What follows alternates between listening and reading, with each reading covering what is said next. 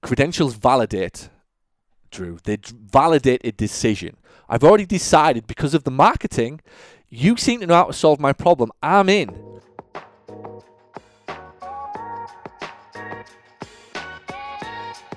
This is the Paul Gough audio experience. Whether you call yourself a PT, a physical therapist, or a physiotherapist, and wherever you are listening to this right now, this is for you. It is me revealing everything I can to help make you a more successful business owner. Thanks for listening. It means the absolute world to me. Happy Monday, podcast listeners. It's Caitlin bringing you today's episode of the Paul Gough audio experience. Today, Jake and Amy searched through the content vault and picked out a coaching call that Paul had with his accelerator students. You will be tuning in as Paul is asked, What should I say to people who are asking why office visits are so expensive? Paul gives great advice and shows the accelerator students how to stop this issue from happening just by changing how you communicate. I hope you enjoy today's episode. And if you have any questions for Paul, ask him over on Twitter by tweeting at the Paul Gough or by using the hashtag AskPG. Yeah, Um, what do I s- what what should I say to um, people who would ask why the office visits are so expensive? Well, the answer actually is there's, there's not a direct answer. The answer is how do we stop that? i- the question, okay? Because it presupposes that you think it can be stopped by just thinking, what do we do, right? That's a defensive answer. An offense, an offensive answer is to sell something different. And and, and does everybody get that? That if you're okay, I'll, I'll re-explain it. So if you're if you're constantly hearing why is I'm this losing expensive, Sorry. if you're constantly hearing why is this expensive, it's because you're selling something that they don't deem valuable against the price you're asking for. So the solution is not what do we say, that's the wrong question. The right question is how do we stop them saying it in the first place? Are you following? And if I'm selling, Yes. if I'm selling, and I, now I haven't seen your website, but I can guarantee it'll be the classic. I'm a PT. Come and see me. I'm brilliant and I'm friendly and wonderful, and I'm I know you are, right? I'm sure you are, but I'm not going to pay whatever fee for that. So the answer is you're selling the wrong thing.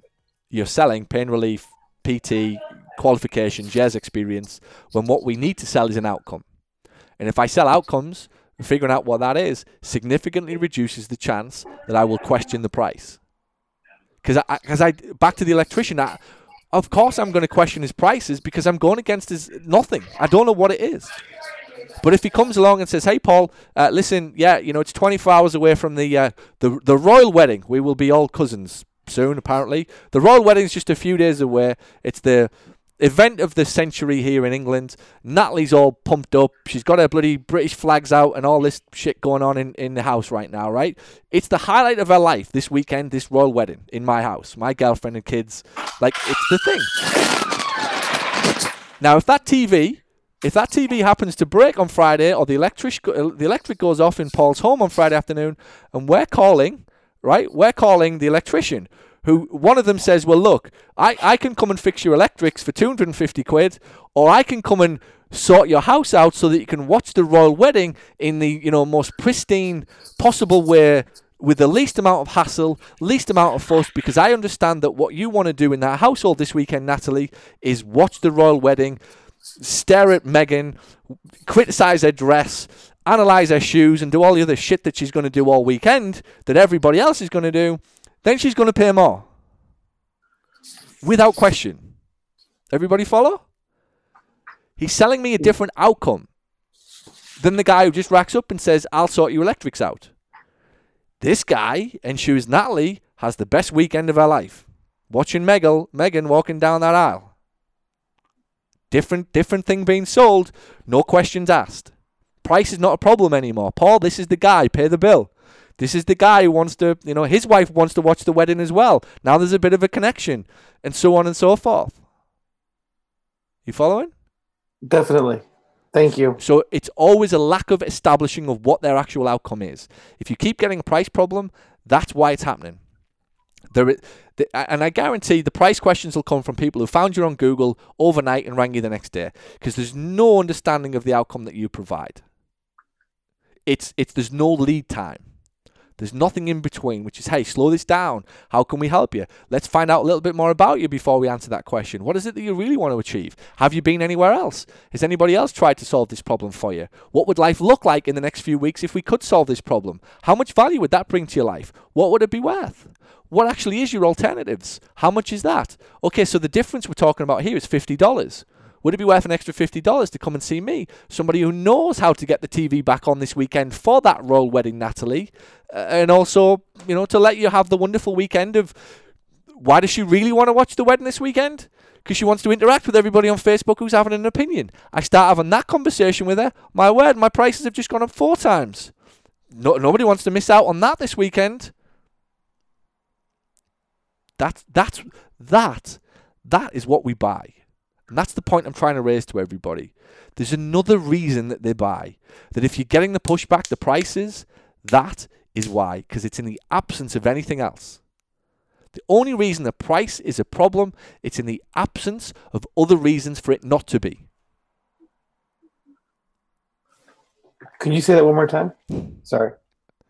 That last that last Yeah, it was, sentence. it was good, wasn't it? Hang on. It was um, it was awesome. I know it's not scripted any of this, you know. Hang on. I might have to listen to the replay. The only reason that price is a problem is if it's an absence of anything else that makes it a problem.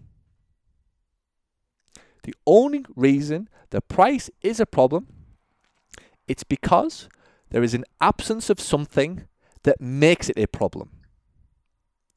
And most often, what you're going to find as we go through this business journey together, it's not what we do that's the problem, it's what we don't do. It's not what we say, it's what we don't say. It's not what we give them, it's what we didn't give them that is the problem. And somewhere in the middle, the difference, uh, really what we're speaking about often is, for example, a cheaper provider. What's the difference? So if it's $75 copay or $100 chiropractor, whatever, versus U200, the difference is $100. So the outcome that you have to be pr- to, to provide or, or be able to promise to provide has to be worth the extra hundred dollars. And that's in you taking the time to figure out who these people are and what they truly want. No expectations that when the phone rings that you have a customer is huge. And and let me explain that and, and why it's relevant because more often than not, most of you have been schooled by a system and or worked for somebody prior to doing your own um, enterprise that was a referral arriving. And when that referral arrived, you had a patient nine out of ten times, yes or no? Fax came through, script arrived, patient arrived in hand. I need an appointment. Doctor said I need to come. Most of you have never ever experienced the phenomena that is patients needing time. They are arriving in a completely different way than you've ever experienced. And that is one of the problems that, that I'm trying to help you to understand. It's called lead time. As a general rule, the longer that they spend with you before making the decision, the more they spend with you after the decision. The more committed they are, the more they love you, the less drop offs. All of the problems that I'm watching insurance based businesses have with drop offs and so on and so forth, it's because of the doctor. And and the doctor's the nemesis and he's the like the, the, the hero. Because he sends them the like the, he sends you the fish if you like, but the fish don't always want it ready to, to go in the oven for two for two, 20 minutes or half an hour. It's like, well, I'll go in for five minutes, but I'm not quite bought into this. That that again is high level understanding of what actually is the problem. That is, and your awareness of it. That these people are arriving from from Facebook's, Google's, newspapers, postcards, uh, emails, whatever else you're going to be doing as we go through the course. It took me about 18 months to learn this. Like the the painful lesson was, what the hell's going on here? And you'll you'll keep feeling it as your business gets bigger and bigger. The um, type of person that you'll attract is very very different from that sort of early concentrated, very bought into you via word of mouth. Those bought in word of mouth patients are, are very know all about you because a friend that you were treating this week has told them. Now that's fine, but you can't grow businesses on them. You can get going, you can make some money, but you're not going to get to the point of probably where most people want to be. And in the end, they start having chance conversations, chance drive past the clinics, chance ad in the newspaper, and so on. They're not bought in. They're probably 80% diluted. they've got a problem, but they're not like they're not all the way there. And so your understanding of what their real problem is and how to speak to them is the reason that they'll pay or they won't pay. Everybody follow? Any more questions on that? Thank you. Good, good question. Um, Elizabeth says, so you are saying that we need to be better at promising outcomes versus showcasing? Oh, absolutely, Elizabeth. Uh, that is it. That is it. Uh, You'll never ever need to showcase credentials again. Credentials are only important at the point of when they made the decision to validate it. Validate. So let me take you back to Natalie, right? My girlfriend. I'll, I'll tell stories about my family all the way through this. So I go into the store, we go to H&M and she says, hey Paul, do you like this dress? What she's basically saying is, I've decided to buy it. I would just like your final bit of permission to make this okay. That's the equivalent of the qualifications. I've already made the decision. Now I just need to see the certificate to make sure that you're real. Paul, do you like the dress? Is called for, I bought it. This just could be a bit easier if you say yes. She's not really bothered about whether I like it or I don't. It just validates the decision. Keywords she has already made. I do it. You do it. Patients need to be the same. Credentials and skills validate decisions that are already made. They don't help people make decisions. They put you into a cesspit of commoditization, if you want to know what it does. How can it possibly be a differentiator? The D before your name. How can anybody on this earth with a straight face think that that's going to make a difference? When I do one Google search for physios in Austin and it brings up 15 of the bloody things. How can that be a differentiator? It, it can't. And the only people who will tell you is the fucking PT school who sold it to you for 200 grand. It does not in any way, shape, or form differentiate you. Now, I'm not saying it's not good, it's not important, and it's not amazing. That's not what I'm saying. I'm saying from a point of view of marketing, it cannot be a differentiator. It is sucking everybody into a me too, aka a commodity. And you know what happens to commodities? It's a race to the bottom. I'll do it for 145. I'll do it for 140. I'll do it for 135. Because, like I said there to Drew, in the absence of any other reason, I've got no other reason but to challenge your price. I would be mad not to do it. No matter how big the D is, put it in flashing lights. It's not going to make any difference my qualifications are irrelevant. Absolutely irrelevant. Why? Because there's 300 people in this town, at least, have got the same ones. What makes me different, what makes me uniquely qualified, is I know how to solve your problem, Mary. That one that you haven't even communicated to me yet. That is what makes me different. Now I just want to tick the boxes. I just want to make sure you're safe, that you're real, that you're, you know, I, am with the right guy when I take my clothes off in front of you, and so on and so forth.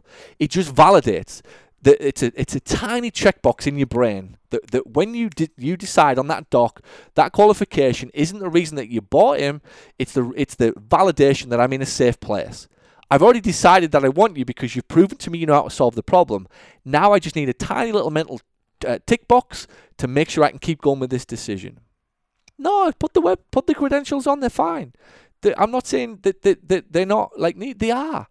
They're, they're, they're relevant, but understanding the phase in which they become relevant. That if I visit your website and it says DPT eh, in flashing lights, I'm not I'm not coming to see you because everybody's doing that. But if it says I solve all of these problems and I do this, this, and that for this person, brackets, and I'm qualified and I'm registered and I'm licensed and I'm safe, great.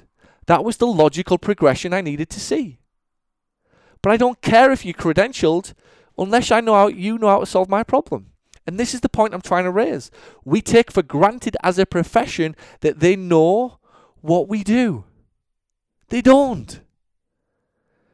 Uncle Brendan, he's been my uncle for 36 years. I've been a fucking qualified physio for 13 of those years, and he still doesn't know what I do. Alison, mother, do, do you do, uh, do, you, do Achilles? What do you mean, do I do Achilles?